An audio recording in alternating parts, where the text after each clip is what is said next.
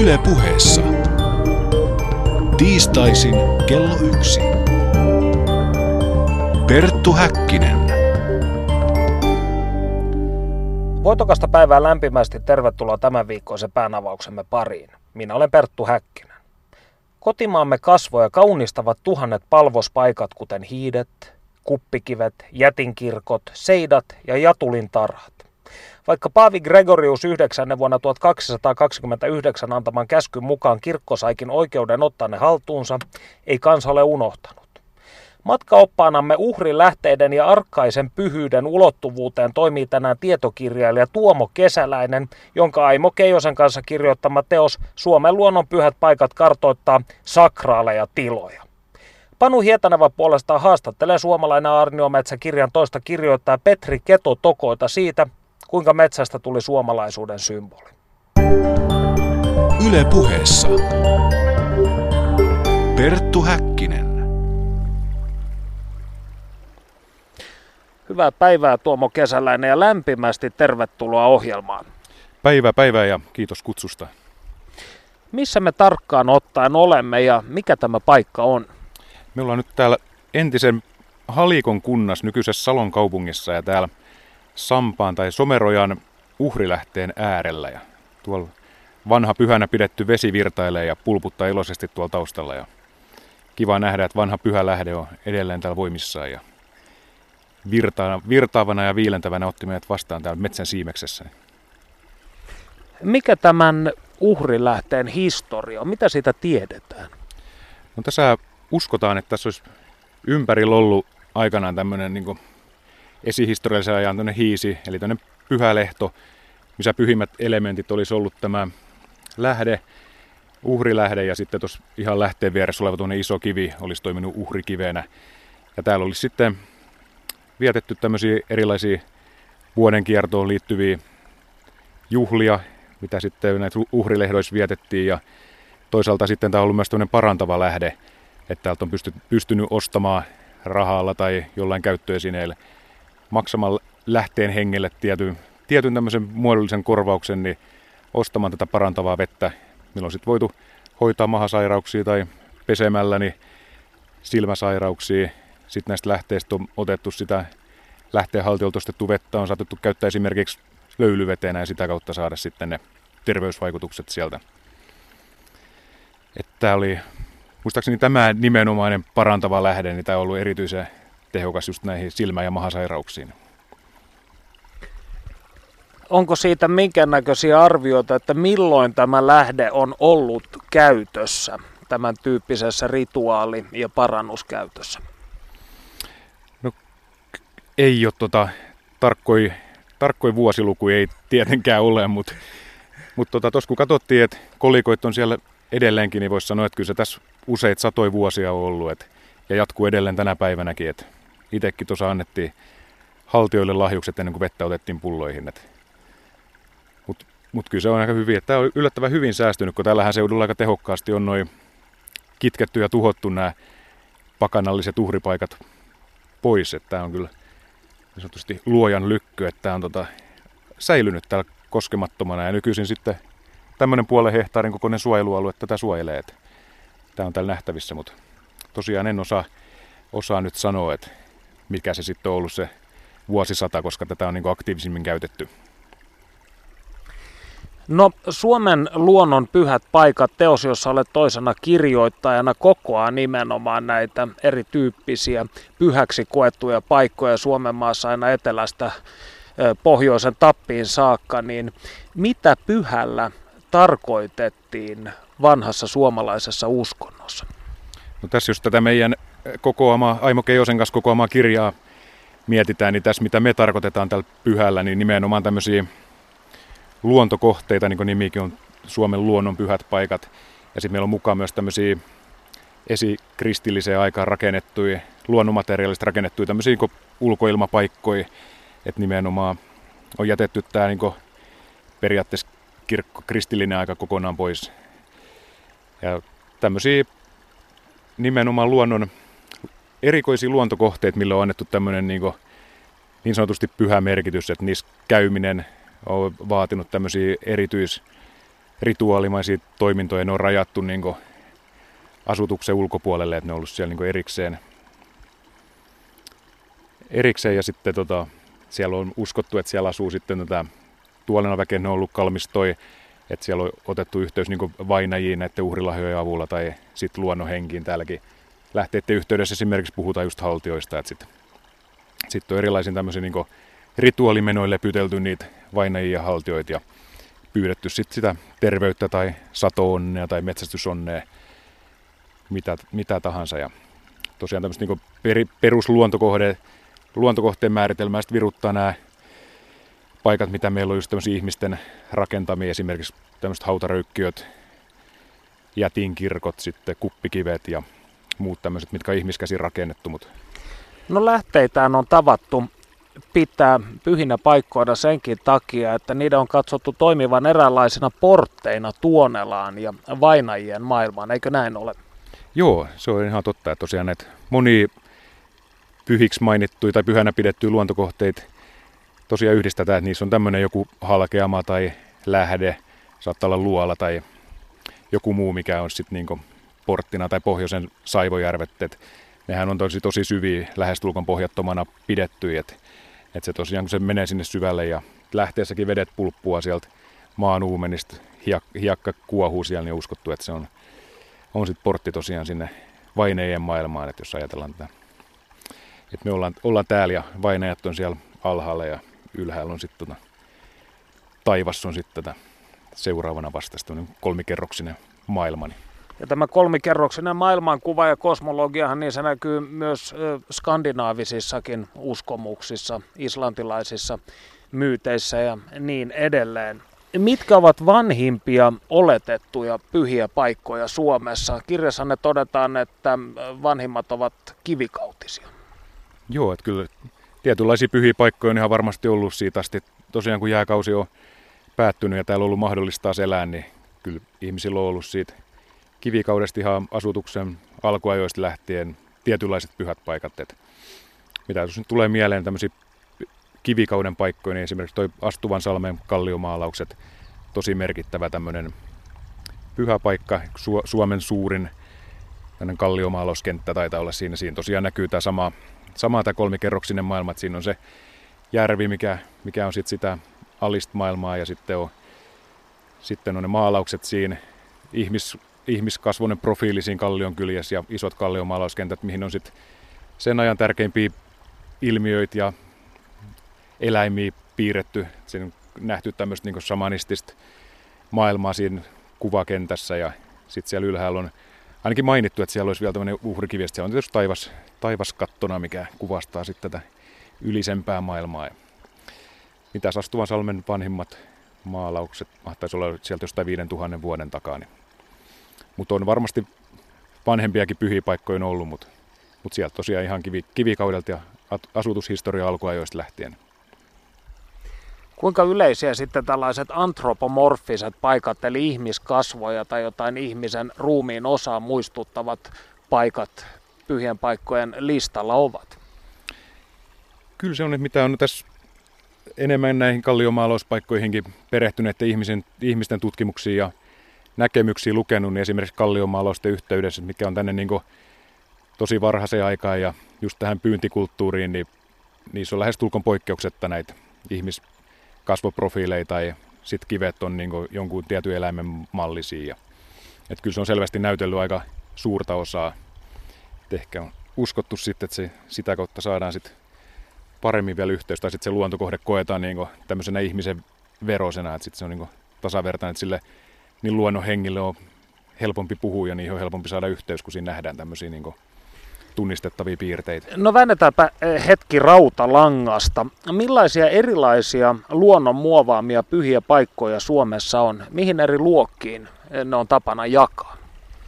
No se on aika laaja, laaja skaala, että niitä löytyy tosiaan ihan ihan tota näistä pyhistä lähteistä yksittäisiin puuhu, puihin sitten on tämmöisiä suurempia kokonaisuuksia. Tietenkin pyhät vuoret, tämmöiset nyt, Suomessa nyt vuori on, mutta vuoresta kuitenkin puhutaan, että tämmöiset korkeammat kalliokukkulat, mille on sitten annettu pyhi, pyhä merkitys ja sitten on pohjoisessa tietysti, kun mennään saamelaisten seitakivet, saivot ja pyhät tunturit.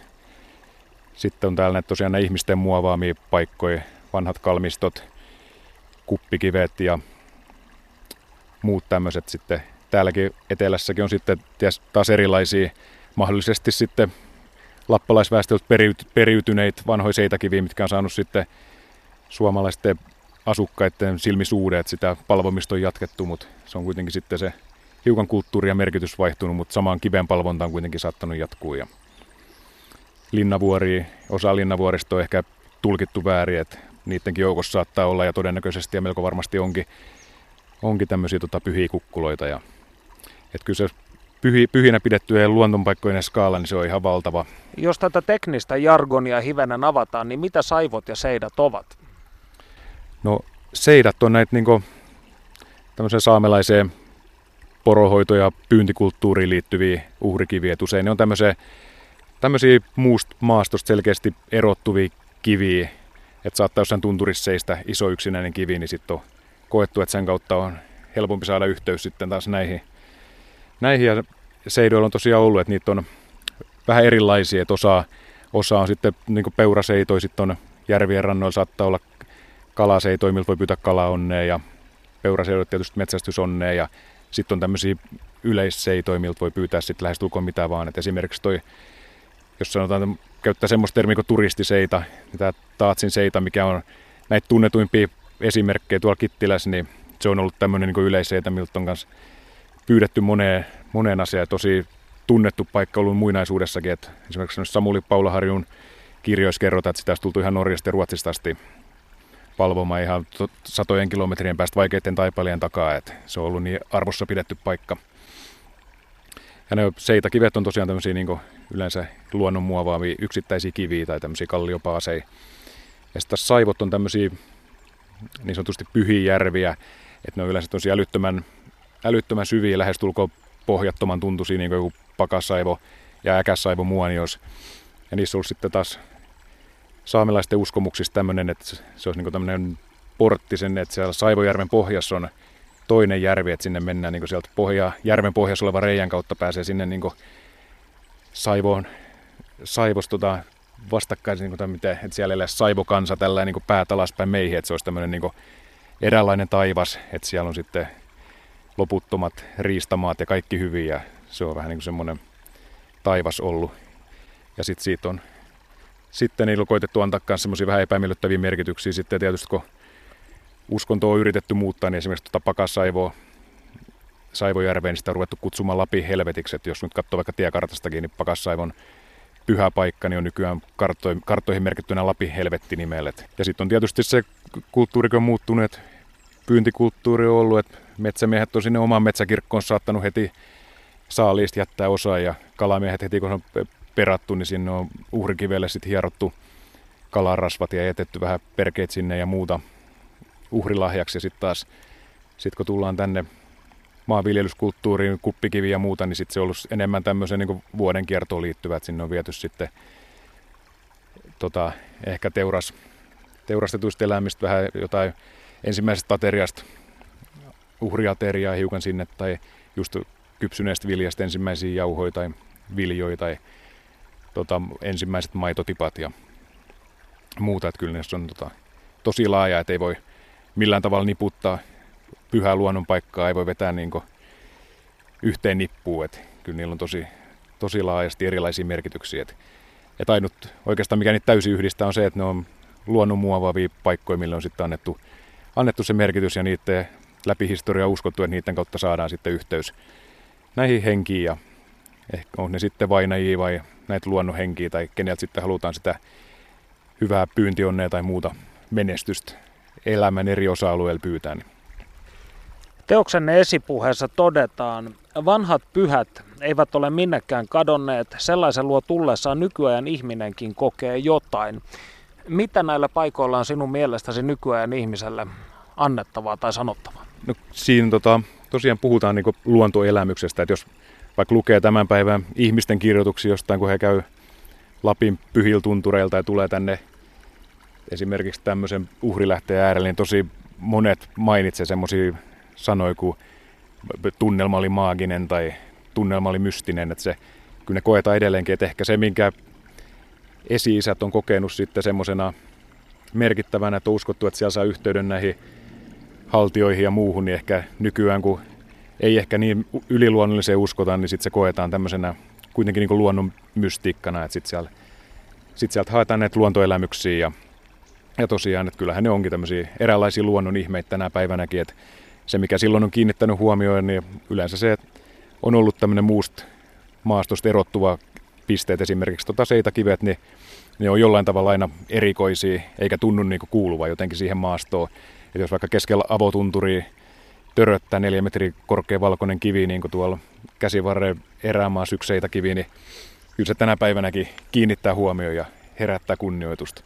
Tai just nimenomaan vaikka siellä Astuvan salmelle, että kun sä tulet sinne ja tosiaan hahmotat siitä ne valtavat monta metriä pitkät ihmiskasvot ja muutenkin se paikka on tosi mykistävä, niin kyllä se edelleenkin herättää kuitenkin sitä kunnioitusta. Että jos ei siinä nyt ehkä usko, uskota enää asuvan henkiin, niin silti niin herää kunnioitus sitä luonnon, luonnon muovaavaa taideteosta tai erikoisuutta kohtaan.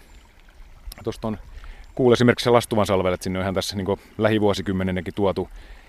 Jotkut tutkija, tutkijaryhmällä oli vieraana tämmöisiä jotain Venäjä tai Siperian tämmöisiä samaaneita tai tietäjiä, niin he oli heti, heti tota, ruvennut kumartamaan sitä ja sanonut, että siellä on niin tosi vahvat tämmöiset fiilikset herää, että et, et pyhän paikan ja tämmöisen merkittävän paikan, paikan äärellä ollaan. Et tietysti nykyihmisellä on se, että kun sä oot lukenut jo valmiiksi, että sä tiedät, oot lukenut sitä paikan historiaa ja oot vähän niin kuin siinä mielentilassa, että nyt ollaan menossa pyhään paikkaan, niin tietysti se varmaan vaikuttaa siihen kokemukseen. Mutta... Miten tuonpuoleisia olentoja ja näkymättömiä voimia tällaisilla paikoilla lähestyttiin? No niissä on ollut tietysti että uhraamistakin on monenlaista, että siinä on ollut tosiaan, että mihin sitten on haettu, että jos esimerkiksi uhrilähteeltäkin haetaan vaikka silmäsairauteen, halutaan parantavaa vettä, niin sitten sinne on ollut ajatuksena, että kun sinne uhrataan neula tai naula, niin sitten semmoinen terävä esine takaa niin taas terävän näyn, että, se, että mitä, mitä uhrataan ja koska ja millä tavalla, niin se on tietysti varmaan ollut siinä merkittävänä osana. Ja sitten on erilaisia loitsurunoja, mitä on saattanut liittyä siihen, että, että kun sä tuot sen lahjuksen sinne ja sitten lausut tietynlaisen runonpätkän tai jonkun loitsun, niin sitten se, sit se vasta tota, muuttuu tehokkaaksi. Ja ei jollain paikoin ollut se, että tavallinen ihminen ei periaatteessa voi edes hakea sieltä sitä, että se täytyy hakea niin tietäjän tai samaanin tai jonkun muun tämmöisen tota, periaatteessa niin oikeutetun henkilön avustukselle, että se sitten vasta tekee sen, että kun se tietäjä tekee nämä tarvittavat rituaalit, niin sen jälkeen se vesi on ehkä vasta löylyvetenä parantavaa tai muuta. Mutta kyllä se uhraaminen näyttelee aika iso osa, että on sitten Lapin seitakivet tai eteläuhrilähteet tai kuppikivet, niin se jonkinlaisen uhrilahjan jättäminen näyttelee kyllä niin merkittävin osa, että se on selvästi ollut se tärkeä, että sille, että annetaan osa siitä, mitä on saatu, annetaan takaisin näille hengille ja vainajille, niin sitten uskotaan, että sit se tulee niin moninkertaisena takaisin. Eli eräänlaista sympateettista magiaa. Kuinka pyhillä paikoilla käytäessä nykysuomalaisen tulisi käyttäytyä? Kyllä, edelleenkin tota, tarpeellista ja suositeltava olisi käyttäytyä siellä edelleenkin niin kuin se olisi pyhä paikka. Et jos nyt käyttää vaikka tämmöistä termiä, että ollaan, ollaan siellä niin kirkossa, että siinä ei, ei rymytä eikä muutakaan, että kyllä sitä on syytä, syytä edelleenkin kunnioittaa. Ja sitten on yksi, mikä on hyvä ottaa huomioon esimerkiksi pohjoisessa, että seitäkivet saattaa tänä päivänäkin vielä olla tosi merkittäviä jollekin tietylle suvulle tai lähiseudun asukkaille tai poromiehille, että, että se ei ole tota, hauskaa leikkiä, että sinne seitäkiveen etelästä tullaan ja ajetaan sinne tota, sadet, keltainen sadetakki päälle ja ty, työnnetään kolikoit sinne kivenkoloihin, niin se ei ole periaatteessa tuntuu semmoiselta perinteiden kunnioittamiselta, mutta toisaalta se voi olla osittain myös vähän niin kuin sen uhripaikan häpäisyy niille, kenelle se saattaa tänä päivänäkin olla edelleen merkittävässä osassa. Että aina kun jotain tämmöisiä niin sanottuja uhrimenoja koittaa tänä päivänä pitää, varsinkin jos mennään saamelaisalueelle, niin se kannattaa ottaa huomioon, että se, me ollaan enemmänkin, eteläihmiset varsinkin, niin polveudutaan enemmän näistä niin seidan kaatajista kuin niiden palvojista. Kuinka paljon oletettuja pyhiä paikkoja Suomen maassa on? Mikä on valistunut veikkauksesi? No jos lähdetään tästä tota hiukan purkamaan tätä, niin jos ajatellaan, että jos me pidetään vaikka pronssikautisia hautaröykkyjä, luonnollisesti pidetään pyhinä paikkoina, niitä on luettelo, luetoi, luetteloitu semmoinen kymmenisen tuhat kuppikiviä, 500. Sitten on tota, kaikki muut tota, tässä etelässä pronssikautiset jäänteet, jäänteet sitten tuolla Keski-Suomessa, missä yleensäkin kalliomaalauksia on sataa sitten ajatellaan, että uh, pohjoisen seidat ja saivot, niin että tästä voidaan heti, heti vetää, että niitä on niin kymmeniä tuhansia, ettei niitä ole kukaan pystynyt laskemaan, eikä tiedä yhtään, että kuinka paljon niitä on jo tuhottu, kun lukee siitä, että kuinka paljon niitä on hävitetty ja tuhottu ihan järjestelmällisesti, ja jos niitä tänä päivänäkin tiedetään, pystytään heti sanomaan, että niitä on niin kymmenestä tuhannesta ylöspäin, niin niitä on ollut, ollut tuhansia ja tuhansia, on edelleenkin. Kaikki ei ole vielä edes tunnistettu, että esimerkiksi tuolla Taivaan naula ryllähän on 2013 aloitettu tämä hiisihanke, missä on ruvennut järjestelmällisesti etsimään ja kartottamaan näitä Lounais-Suomen ja, tai Suomen yleensäkin hiisipaikkoja. Niitä on löytynyt paljon uusia ja löytyy ihan varmasti tulevaisuudessakin, kun tunnistetaan ne paikat, että missä olisi tämmöinen hiisi ollut. Että No sen jälkeen, kun katolinen usko rantautui Suomeen 1100-1200-luvulla niin kutsuttuna akkulturaation aikana, niin onko sinulla tietoa tästä uhrilähteestä? Miten ö, uskonnon vaihtuminen vaikutti tämän käyttöön? No siitä ei ole, ole tietoa, että, mutta koska ne on nyt, tarinat on säilynyt niin hyvin, niin, niin on, on se ihan selvää, että ne tarinat, että täällä on, täältä on haettu parantavaa vettä, että tämä on pidetty uhripaikkana, niin ei ne kovinkaan monen sadan vuoden takaa ole. Kyllä, ne on, kyllä tätä on varmasti käytetty, käytetty parantavana lähteenä ihan, ihan tota kristillisellä ajalla ja todennäköisesti voisi kuvitella, että ihan 1800-luvulla viime, viime vuosisadallakin mahdollisesti vielä. Et, et en tiedä, tiedä tähän ja sitten se kuitenkin, kuitenkin kun silloin tota, 1200-luvulla kun annettiin kirkolle oikeus tai valtuus valtuutettiin ottamaan haltuun nämä pyhät paikat ja uhrilehdot, niin se on ehkä itse vähän ihmetyttää jopa, että kuinka tämä on säilynyt näin kauniina ja koskemattomana, että tälle, tätä ei ole onnistuttu niin mitenkään tuhoamaan, tai tähän ei liity mitään, kun usein, usein itse tota, tulee, että siihen, siinä on joku pyhä Henrik kastanut, kastanut ihmisiä, tai sitten sit ne muutetaan kuninkaan lähteeksi tai joku muuksi, mutta tämä, onko tämä sitten täällä niin syrjässä, kun me ollaan kuitenkin hiukan täällä Halikon perämettistä täällä niin sanotusti erämaassa ja kaukana, kaukana noista asutuskeskuksista. että ehkä se on ollut tämän suojana, että ei ollut liian lähellä, lähellä esimerkiksi Halikon kirkkoa tai muuta noita alueita. Hyvä, että on säilynyt, mutta hiukan ihmetyttää.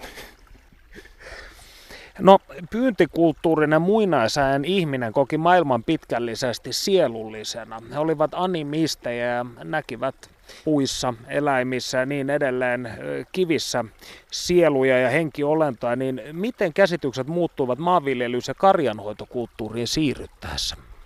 Kyllä se ainakin, mikä noissa pyhissä paikoissa huomaa sen eron, että tietysti pyyntikulttuuri, metsämiesten kirkot ja tämmöiset uhripaikat, niin ne oli siellä metsässä ja siitä annettiin sitten osa siitä saaliista sitten heti näille hengille tai siellä uhripaikalla. Ja, ja niissä oli sitten usein tietysti tämä, just tämä kolmikerroksinen tämmöinen samanistinen maailmankuva nähtävissä, kun sitten taas maatalouskulttuurissa, niin maanviljely kun rupesi yleistymään, niin sitten ne perustettiin sitten ihan vartavasten tämmöisiä uhripaikkoja sitten niin pysyvän asutuksen läheisyyteen, että sitten rupesi yleistymään nämä kuppikivet ja kalmistot sitten taas. Et, ja ehkä siitä ei tullut, että jos pyyntimiehet antoi sen lahja heti sit saadusta saaliista tuleva, tulevan tota saaliin toivos, niin sitten ehkä tässä taas maanviljelyskulttuurissa niin se rupesi liittymään sitten enemmän just tähän vuoden kiertoon, että sitten oli tämmöisiä tiettyjä, tiettyjä aikoja, koska annettiin uhreja ja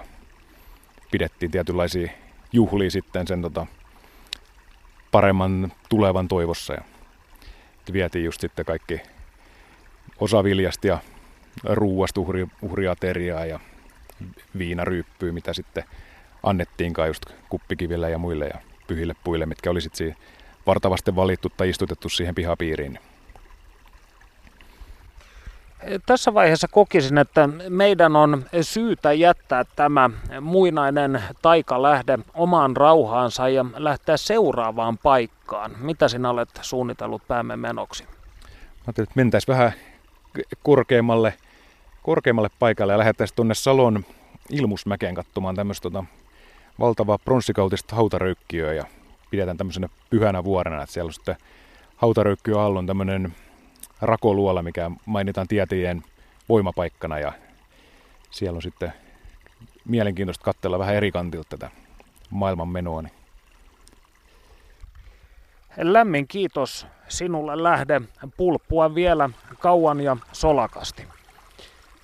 Ja kuunnellaanpa sillä välin, mitä Panu Hietanen vaan iloksemme askarrellut.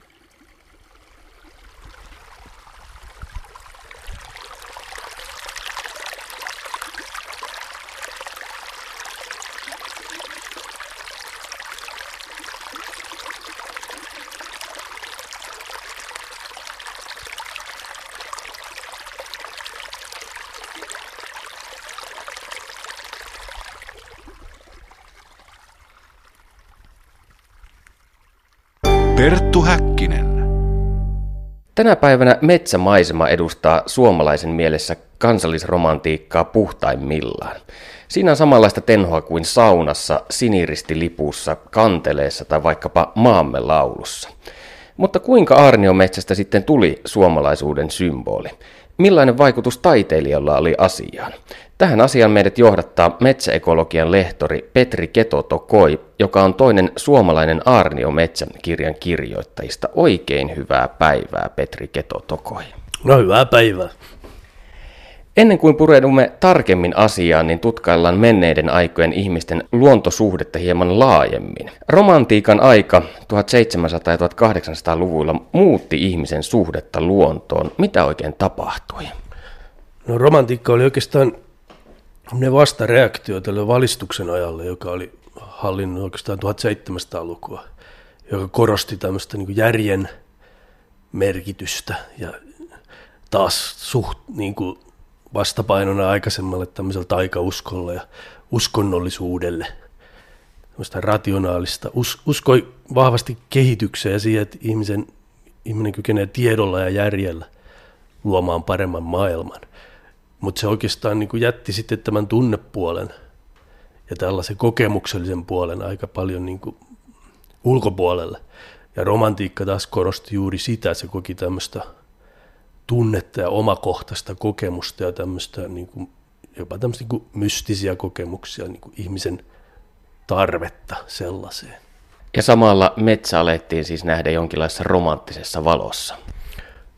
Niin, ylipäänsä villi luonto ei ollut kovin arvostettua välttämättä menneinä vuosisatoina.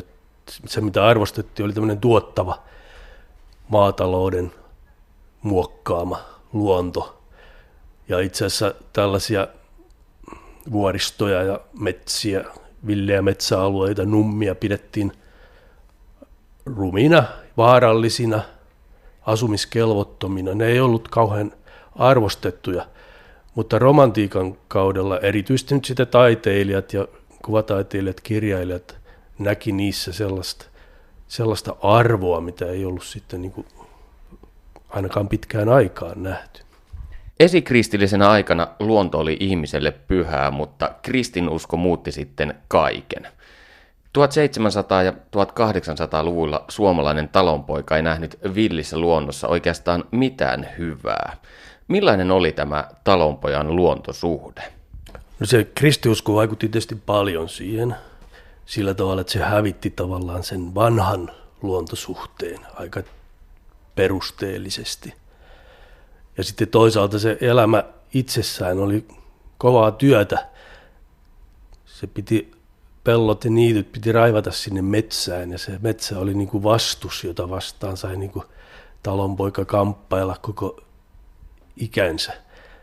Petoeläimet tuli, sudet ja karhut tuli metsät jostain metsän syvyyksistä ja tappo karjaa, että se oli kova vastus ja sitten myös tämmöinen uhka. Ja konkreettinen uhka sille omalle elinkeinolle. Nämä varmaan yhdessä, nämä sekä kristiuskovaikutus että sitten se oman elämän vaativuus, jossa se metsä näyttäytyi enemmän uhkana ja vastuksena kuin hyvänä asiana. Fennomaanien ajattelussa oli samansuuntaisia kaikuja, eikä esimerkiksi J.V. Snellmankaan ollut luontoihmisiä. Hänen mielestään alkuperäisluonnolla ei ollut juuri mitään itseisarvoa. Mistä tämä ajattelu kumpusi?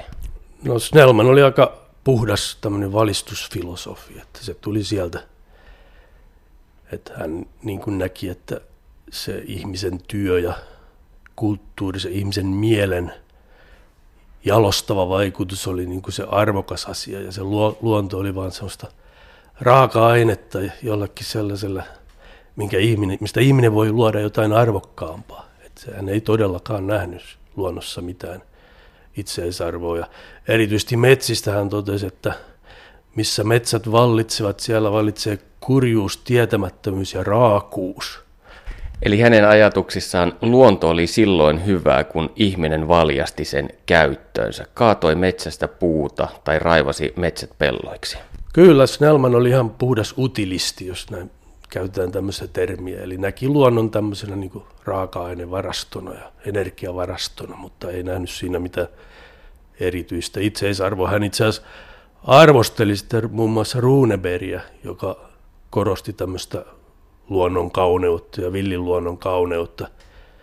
Hän oli sitä mieltä, että vaan tämmöiset sivistymättömät ihmiset kiinnittää niin kuin tämmöisen isänmaallisuuden, isänmaalliset tunteet niin kuin luontoon, eikä tämmöiseen ihmisen luomaan kulttuuriin.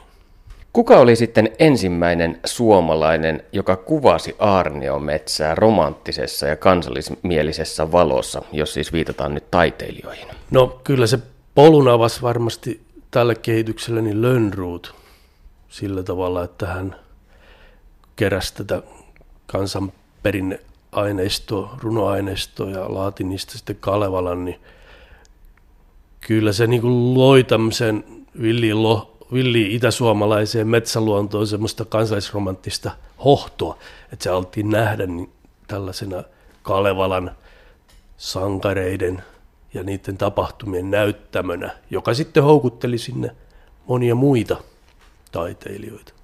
Lönnruutin näkemyksen mukaanhan suomalainen luonto ja kulttuuri liittyivät kiinteästi toisiinsa ja luonnon ympäristö vaikutti ihmisluontoon. Avatko hieman hänen ajatteluaan tästä näkökulmasta? No näin hän juuri ajatteli, että, että tämmöinen pohjoinen luonto luo ihmiselle tämmöistä runollista mieltä ja hän näki just, että tämä kalevalainen kansanperinne niin on hyvin tiivissä yhteydessä siihen metsä- ja sisäsuomalaiseen, erityisesti nyt itäsuomalaiseen metsä- ja järviluontoon. Että se on niin kuin paitsi ihmismielen tuoto, tuotosta, mutta myös seurausta siitä luonnon ympäristöstä, joka on ihmisiin vaikuttanut. Perttu Häkkinen.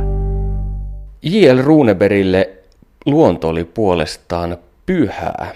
Kuinka tämä ajatus kuului hänen tuotannossaan ja ajattelussaan? Runeberg hyvin pitkälti edusti tämmöistä saksalaista varhaisromantiikkaa ja sitä ajatusta, että luonnossa ja erityisesti tämmöisessä villissä luonnossa sen suuruudessa niin ilmenee tämä jumalallinen luomistyö kaikessa voimassa ja tietyllä tavalla puhtaimmillaan. Sitä ei ole ihmiset muokannut ja tökerrellyt, että, että, että siellä pystyy saamaan tämmöisiä romantiikan tavoittelemia tämmöisiä yleviä kokemuksia. Eli hänellä oli selkeästi kristillinen eetos läsnä tässä luontosuhteessaan. Kyllä nimenomaan. Se lähti niin kuin siitä tietynlaista kristillisestä luontomystiikasta.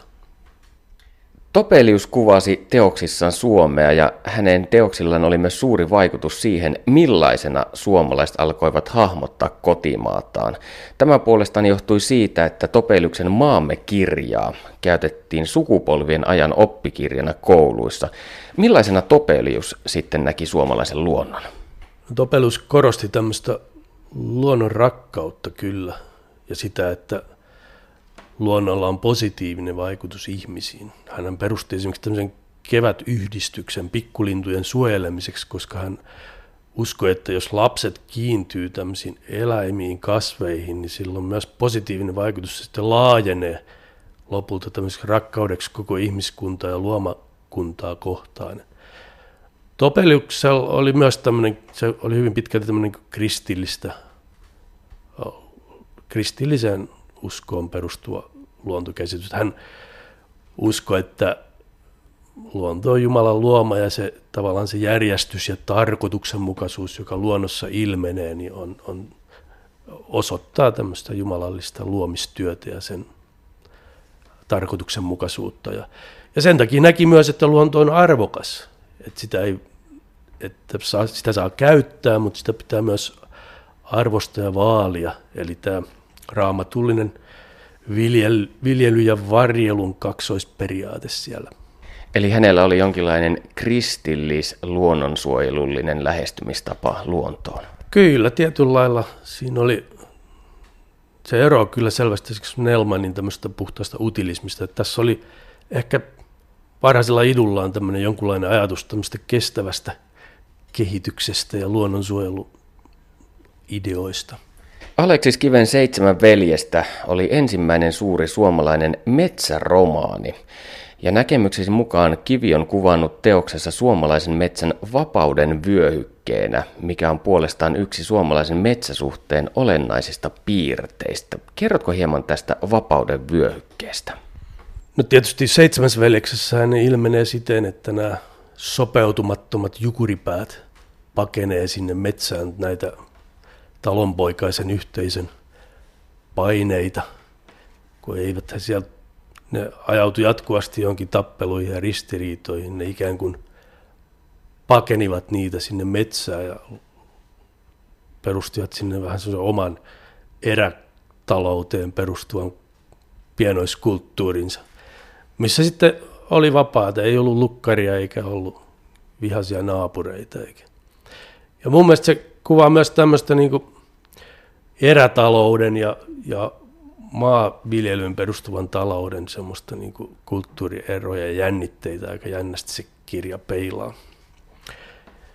Ja itse asiassa kyllä samalla tavalla monille muillekin suomalaisille, kyllä monet on sitten erilaisia vaikeuksia ja haasteita painut. Esimerkiksi metsätyömiehiksi monet oli mieluummin, ne sanoivat, että he on mieluummin metsätöissä kuin talonpojan orjana, eli tota, monille tämmöisille maataloustyöläisille se selvästi esimerkiksi se metsätyö tarjosi semmoisen niin mahdollisuuden ensinnäkin saada rahapalkkaa ja sitten mahdollisuus olla niin kuin tällaisessa vähemmän alistavassa suhteessa sitten. Kirjailijoiden lisäksi tietenkin taidemaalarit Pekka Halosesta Akseli Galleen Kallelaan kiinnostuivat suomalaisesta luonnosta ja kuvasivat sitä taiteessaan. Gallen Kallelalle siitä tuli jopa elämän tehtävä.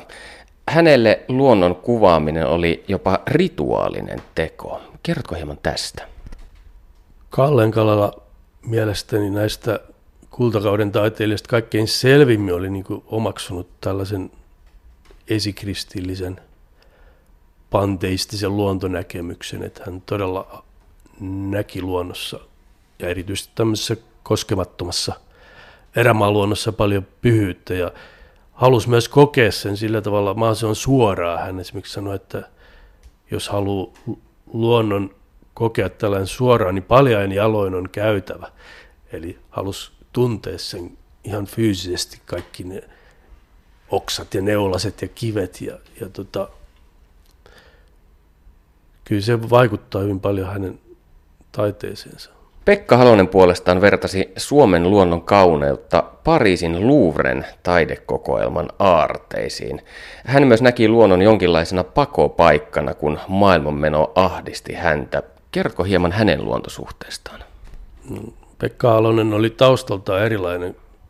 Hänhän oli niin kuin talonpoikainen taustaltaan ja siinä mielessä se suhde oli varmaan jollain tavalla arkipäiväisempi ehkä luonto on kuitenkin kuin esimerkiksi Kallen Kallelalla.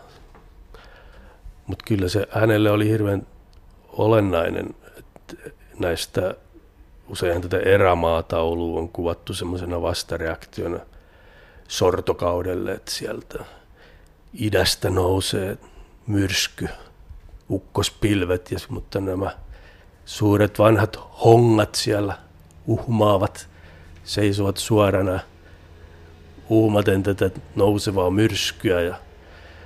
Karjalan luonto puhutteli karelianisteja ja se toimi inspiraationa ja innoitteena, mutta näkemyksesi mukaan karelianistien luontosuhde oli ristiriitainen. Kerrotko hieman tästä? No ehkä se sisäisesti ei ollut ristiriitainen, mutta se oli ristiriidassa sen vallitsevan utilistisen metsien käytön kanssa. He kritisoivat aika voimakkaastikin metsien hakkuita varhaisia, koska tietysti silloin sahateollisuus oli vahvassa nousussa ja ne jätti jälkeensä sitten niille samoille esimerkiksi Sisä-Suomessa oleville viimeisille tai hupeneville tämmöisille luonnonmetsäalueille, mitä nämä taiteilijat itse kuvasivat. Eli ne, he varmasti näkivät ne hyvin konkreettisesti tämän taloudellisen nousun jäljet ja ne ei heitä miellyttäneet. Eli ristiriita piili siis ikään kuin siinä, että toisaalta ymmärrettiin, että metsä nostaa elintasoa, mutta toisaalta haluttiin suojella kauniita aarniometsiä. Niin ja he kokivat jotenkin sen, että sillä tavalla, että koska heillä oli tämä sama ajatus kuin Lönnruutillakin, eli että tämä suomalaisuus niin kuin puhtaimmillaan ilmenee siellä korpien kätkössä ja jollain tavalla he näkivät, että tämä hakkuutoiminta uhkaa sekä turmella ikään kuin se fyysisen ympäristön, missä tämä on ydinsuomalaisuus on kehittynyt, tämä metsäsuomalaisuus, tai niin kuin Porthan sanoi, metsäbarbaarit jopa, niin tota, sekä se fyysisen ympäristö että tietyllä tavalla ehkä sitten myös sen kansan luonteen, että, että kun se häviää tämmöinen savupirttien Suomi, niin sitten samalla häviää myös se tavallaan se ydinsuomalaisuuskin. Edellä mainitut taiteilijat vaikuttivat suuresti siihen, että me suomalaiset näemme metsäluonnon romanttisessa valossa, mutta onnistuivatko he vaikuttamaan siihen, kuinka luontoa ja metsää käytetään? Aluksi ei, koska varmaan se maa ja puun nälkä oli köyhässä uudessa kansaisvaltiossa niin raju, että se niin hyökyy yli tämmöisen, mutta on se, on se vaikuttanut, koska se on, vaikkei siinä poliittisessa päätöksenteossa se vaikuttanut pitkään aikaa, vaan metsät nähtiin ennen kaikkea nyt metsäteollisuuden raaka-aine varastona. Mutta kuitenkin taiteessa ja luonnonsuojelun liikkeessä tämä ajatus siitä, että tämmöinen luonnontilainen metsä itsessään on arvokasta, monella tavalla arvokasta, esteettisesti arvokasta, mutta arvokasta myös niin kuin eliöyhteisönä sinänsä sellaisena kuin se luonnostaan on, että sillä on arvoa, niin kyllä se on sitten pitkällä aikavälillä kuitenkin vaikuttanut aika paljonkin ja mielestäni nyt sitten yhä enemmän enenevässä määrin, koska sitten ihmisten elinolosuhteet on parantunut ja tällaisella luonnon esteettiselle arvostamiselle ja myös ihan virkistyskäytölle, siellä olemiselle on niin enemmän tilaa ihmisten elämässä kuin aikaisemmin. Niin kyllä se nyt tuntuu, että se kuitenkin on kantanut aika pitkälle. Eli me voimme kiittää Pekka Halosta ja kumppaneita. Ilman muuta. Suur kiitos. Perttu Häkkinen. Ja lämmin kiitos Petri Keto Tokoille ja Panu Hietanevalle äskeisestä valistuksellisesta puheenvuorosta. Me täällä jatkamme Tuomo Kesäläisen kanssa kenttähommia ja mihin me olemme nyt oikein päätyneet?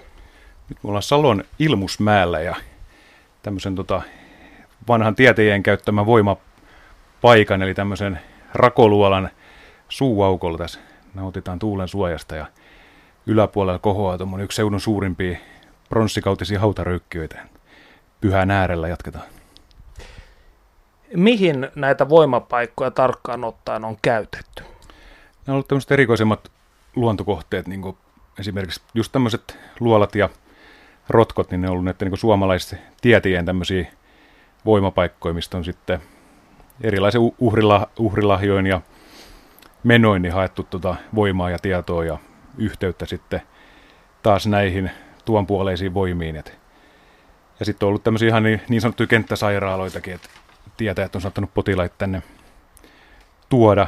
Ainakin tämmöiset porttimuodostelmat. Tästä luolasta nyt se porttimuodostelma puuttuu, mutta monin paikoin on sitten semmoisia, varsinkin rotkois, niin on just se rotkon kaikkein pyhin ollut se portti, minkä kautta tietäjä on saattanut itse astua niin kuin sinne, vähän niin kuin toiseen, toiseen maailmaan tai toiseen tietoisuuden tilaan, tai sitten kuljettaa itse potilaat näiden niin sanottujen synninporttien ali, että sitten uskottiin, että tietäjä pystyisi sitten että omien, omien menojen saattelemana, kun vie potilaan siitä portin läpi, niin sitten ne vaivat ja kivut, minkä takia sitten on hakeutunutkaan tämmöisen kansanparantajan käsiin, niin ne jäisi sitten siihen porttiin. Milloin uskotte, että tässä luolassa on viimeksi tehty rituaaleja tai loitsuttu? Tuossa on hiukan matkan päästä tuossa Perniössä on sellainen Pirttimäen kirkko niminen luola, ja siellä on tota, se on ollut tämmöisen Kumlin nimisen paikallisen tietäjän voimapaikka, ja hän on elänyt 1800-luvun loppupuolelle. Et mä pidän itse, siitä ei ole mitään faktaa tai edes kansantarinoita, mutta uskon, että on saattanut ihan 1800-luvullakin vielä olla tämä Ilmusmäen luolakin ihan rituaalikäytössä. No sinä ja Aimo Keijonen kirjoitatte teoksessanne seuraavasti. Maastossa olemme nähneet paljon mielenkiintoista ja ajoittain törmänneet ilmiöihin, joita pidetään yliluonnollisina. Mitä tarkoitat? No nyt hyvä, kun mainitsinkin tuossa aikaisemmin jo sen Pirttimän kirkon, mikä on tuossa vähän matkan päässä, niin siellä tapahtuisi nimenomaan yksi tämmöinen näistä tapauksista, että mä olin siellä luolatutkimusta suorittamassa, mä olin siellä luolan perällä, se on sellainen korkea, 5-6 metriä korkea rakoluola, ja mä olin sieltä luolan maalattialta keräämässä tämmöisiä kotilonäytteitä tutkittavaksi, että mitkä, mitkä kotilot siellä luolassa elelee, ja yhtäkkiä rupesi sellainen rääkynä kuulumaan sieltä luolan suuaukolta, ja se oli ihan keskellä kirkasta päivää, niin sinne lehahti semmoinen lähes tulkoon valkoinen lehtopöllö sinne luolan sisälle, mikä on aika poikkeuksellista käytöstä lehtopöllöltä, että se keskellä kirkasta päivää pölähtää tuommoisen kallioluolaan. Ja siinä sitten väkisinkin pysähtyi miettimään just näitä tuota, tietäjätarinoita ja muuta, kun pöllähän on tämmöinen aika vahvasti tämmöinen eläin, tämmöinen voimaeläin, mikä, minkä muodon ehkä tietäjät tai samaanit on saattanut ottaa, niin siinäkin herää väkisinkin tuommoisen poikkeuksellisen tapahtuman äärelle ajatus, että onko se sitten luola entinen isäntä, että itse Ukko Kumlin tulo tarkistamaan, että kuka siellä hänen luolassaan sitten on, tai tarkastamaan tai tervehtimään, tai miten sen sitten haluaa ajatellakaan. Et esimerkiksi tämmöisiä. Ja on, on tota muitakin, tuolla mikä kirjassakin on mukaan Maskun Mätikän luola, niin siellä oli tämmöinen tosi poikkeuksellinen, tämmöinen ainutlaatuinen valoilmiö. että kerran kun mä menin sinne, sinne sitten taas oli menossa vähän tutkimaan tarkemmin sitä luolaa ja sieltä löytyi nyt kalliomaalaus, niin kattosin sitten tota, sieltä hohkaa semmoinen ihan niin kuin luonnottoman kirkas valo, ja mä menin sinne jo sillä asenteella, että mä menin sillä vähän varovasti, että siellä on joku kuvausryhmä tai joku, että sinne on laitettu kirkkaat lamput sitä varten, että siellä nähdään tota tutkia tai työskennellä jotain tarkoitusta varten, ja hämmästys oli sitten suuri, kun pääsin sinne luolaan sisään, niin siellä ei ollutkaan ketään, vaan ihan 50 senttiä korkeasta kallioraosta, niin paistoi tota aurinko sinne luolan peräseinään niin kirkkaasti, että se valasi sen muuten hämärän luolan, se ihan niin kuin, voisi sanoa sillä että yliluonnollisella valolla, että se oli ihan käsittämätöntä, että miten aurinko voi paistaa sinne niin pienestä raosta, että se valaisee sen niin kirkkaasti. Niin siinä heräsi taas se ymmärrys paremmin sitä kohtaa, että minkä takia ehkä kivikauden ihminen olisi valinnut se jo tämmöiseksi pyhätökseen tai temppelikseen. Eli tietyllä tavalla samat merkit kuin kivikauden ihmisilläkin, niin yhä olivat täällä. Joo, kyllä.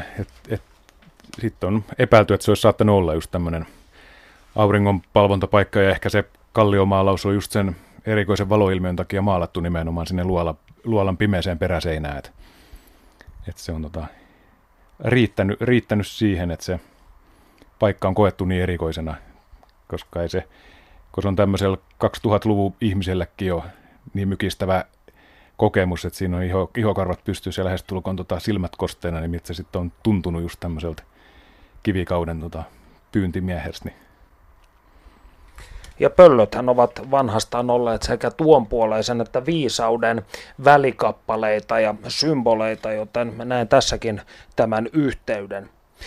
Mitä ovat niin sanotut kovat paikat? No nämä kovat paikat on tosiaan semmoisia, että se on hiukan, hiukan ehkä lipsuttu tästä pyhästä, varsinaisesta pyhästä paikasta pois, että ne on tämmöisiä kovia ja niin sanottuja tämmöisiä pahoja, pahoja paikkoja, että ne on, usein saattaa olla tämmöisiä niin teitten varsilla olevia paikkoja, missä, minkä ohittamiseen vaaditaan tämmöistä tietynlaista rituaalista käyttäytymistä, että esimerkiksi, jos nyt ottaa esimerkiksi tuosta Eurasta, siinä on sellainen hiitten heittämä niminen kivi, iso lohkare ihan siinä tien varrella, niin ja kyllä nyt tämmöinen niin, niin sanottu matkaseita, en tiedä, se on vähän tämmöinen epämääräinen termi, mutta kuitenkin semmoinen, että siitä matkamiehen piti pysähtyä siinä suorittaa joku rituaali, että se saattoi olla, että ihan sitä kiveä pitää tervehtiä, tai sitten siihen pitää jättää joku pieni uhrilahja, kun sä kuljet siitä ohitte, jos sä haluat säilyttää niin matka onneen ja ettei tule mitään tota, vastoinkäymisiä. Ja sitten tota, no kovasta paikasta meillä oli itse asiassa Saimo Keijosen kanssa kokemuksia tuolla Mikkelissä on tänne Rakovuoren Rotko niminen paikka ja meitä oli molempi jo varoitettu en, ennen kuin me mentiin sinne, kun kyseltiin vähän tietoja siitä paikallisilta ja moni, monikin sanoi, että sinne ei kannata mennä, että sinne ei ole ihmiset tervetulleet, että, että siellä tapahtuu ikäviä asioita. Ja ajattelin, että no tästä tämä onkin mielenkiintoinen tarina sitten ja saadaan hyvää lisää sitten paikan tarinoihin. Ja Aimo Keijonen koitti neljä kertaa mennä sinne, hän ei ole vielä tänä päivänäkään päässyt sinne, että yhdellä kerralla tota, iski niin kauhean pukkosmyrsky, että he oli mahdoton mennä sinne ja kerran hajos, auto ajo, ajo kolarin siinä matkalla, kun oli menossa sinne. Sitten he ajattelivat, että he menee vesiteitse kolma, kolmas kerta vene, veneestä hajosi, tota, he ajo kiveä ja perämoottori hajosi, he ei päässyt silloinkaan sinne. Ja neljännellä kerralla Aimo sairastus niin pahasti, hän sai päivää ennen kuin hän piti lähteä, niin, niin paha vatsataudi, että hän ei päässyt sinne. Että, että siinä oli tota, hänen yritykset ja mä menin sitten nuorena miehenä sinne intoa puhkua ja ajattelin, että no mikä tässä nyt niin kummosta on, että hieno paikka, että kyllä tänne kannatti tulla ja sitten huomasin siinä vähän aikaa tutkittua niin, että sormus tuntui jotenkin tyhjältä. Oli toi kihlasormus oli pudonnut, mä lähdin sit sitä etsimään ja siellä on myös tämmöinen tota, synninportti, semmoinen kivilohkare jäänyt siihen rotkoon ja sehän sormus kimmelteli ihan suoraan siinä portialla. Sitten tuli semmoinen vähän kylmät väreet, että nyt on pakko lähteä pois ja lähdin sitten hipsimään ja Sama reitti mielestäni kun tulinkin, mutta hyppäsin siihen yhden kiven päälle, niin se lähti niin kuin ihan, ihan tota, kuulana pois jalkojalta ja lensin selälleni siihen kivikkoon ja kylkiluun murteili ja kameran jalusta katkesi. se tota, rotkoreissu loppui sitten siihen, että et, tota, siinä heräs väkisinkin jo semmoinen ajatus, että jos on viides kerta ja Taimo on koittanut neljä kertaa ja mäkin onnistuin siellä katkaisemaan kylkiluun ja muuta, niin ehkä siinä paikallisten puheissa, että se on paha paikka ja siellä asuu tämmöinen henkiolento, mikä ei hyväksy siellä ihmisiä vierailemassa, niin se ehkä tarina ei ollutkaan ihan tuulesta. Eli Anttolan rakovuorelle et ole menossa tulevaisuudessa enää? No kyllä mä uskon, että mä jätän itsessä ainakin väliin, että en lähde enää uhmaamaan sitä räyhähenkeä, mikä siellä sitten pitää ihmiset loitolla. Niin. Mistä sinä kuulit näitä varoituksia? Paikallisilta siis? Joo, yleensä aina kysellään tietysti. Haastatellaan, Aimo Keijonenkin on ihan ansioitunut kansanperinteen tallentaja ja itse koitan kanssa jatkaa sitten hänen jalanjäljellä, että aina kun mennään, mennään jonnekin uuteen paikkaan, niin aina kysellään paikalliselta, jos siinä on jotain hiukankin vanhempaa väestöä asuu tai miksei tuorempaakin on saattanut omilta vanhemmiltaan tai isovanhemmiltaan kuulla juttuja, niin koitetaan aina haastatella paikallista väestöä ja paikallisia asukkaita ja kysyä, että mitä, millaisia tarinoita he on kuullut tai miten he kokee sen paikan ja muuta, niin siinä on saatu tosi paljon just tämmöisistä tota, uhritoimituksistakin ja tämmöisistä pyhistä, pyhistä paikoistakin ihan uutta tietoa. Ja Aimokin niitä on toimitellut sitten tuonne kansanrunousarkistoon, että saadaan ne sitten säilymään ja siirretty tuleville sukupolville. Että se on että samaa työtä vähän, mitä Paula Harjut ja Simon Suuret ja muut on tehnyt, että keräällään niitä tarinoita, kun niitä vielä on elosihmisiä, ketkä ne tuntee. Niin. Olisi kiehtovaa jäädä tänne luolaa vaikka koko illaksi, laittaa nuotio ja paistella makkaraa kenties, mutta valitettavasti ohjelma-aikamme alkaa loppua. Ja viimeinen kysymys, kun olemme hyvin paljon puhuneet tästä vanhasta suomalaisesta uskosta tai Suomen uskosta, niin miten kristinuskon tulo- ja akkulturaatioaika vaikuttivat suhtautumiseen pyhiin paikkoihin ja näissä pyhissä paikoissa toimineisiin tietäjiin, koska kirjassa ne muun muassa on dokumentoitu Kolin Vaarajaska Erosen tarina, joka siis tuomittiin kuolemaan noituudesta 1600-luvulla. Joo, kyllähän se on vaikuttanut ihan hirveästi, että se on suurin, suurin tämmöinen, no tietysti se on pitkä aikajakso, miten tämä kristin uskon, uuden uskonnon tuleminen on tänne vaikuttanut, mutta kyllä se on aika vahvasti lähtenyt siitä tietysti menemään sen 1200-luvun jälkeen, kun kirkolla annettiin oikeus ottaa nämä, nämä haltuun ja sitten 1600-1700-luvulla luterilainen kirkko niin oikein aika rajustikin hyökkäsi näitä näit vastaan ja se oli sitten ihan järjestelmällisesti se tuhoaminen, että et se oli semmoista niin oikein raivoisaa, että pyhät paikat tota, ei otettu enää pelkästään kirkon haltuun ja annettu niin uutta merkitystä, vaan ne oikein tota, suoranaisesti niin vedettiin maan tasalle, että pyhät puut kaadettiin ja kivet hakattiin palasiksi. Ja, ja sama varmaan tähän tietäjälaitokseen, että, että kyllä tutkijat on sitä mieltä, että siinä on ollut, ollut tosiaan paljon enemmän näitä samanistisia piirteitä aikanaan, mutta sitten on ruvettu tosiaan tämän vihamielisyyden pelos niin viemään sitä enemmän tämmöiseen kristilliseen suuntaan ja tietäjätkin on joutunut sitten vähän, vähän muuttamaan sen, sen tota, just kuolemantuomio ja muiden tämmöisten uhkien pelos, niin sitä toimintaa vähän tämmöisen tota, sitten kirkon hyväksy, hyväksyvämpään suuntaan. No, onneksi on olemassa vielä niitä, jotka muistavat ja kertovat näitä tietoja eteenpäinkin. Lämmin kiitos tästä kenttäpäivästä Tuomo Kesäläinen. Kiitos, kiitos. Ja me palaamme asiaan ensi viikolla uusin kujein. Siihen asti, voikaa hyvin.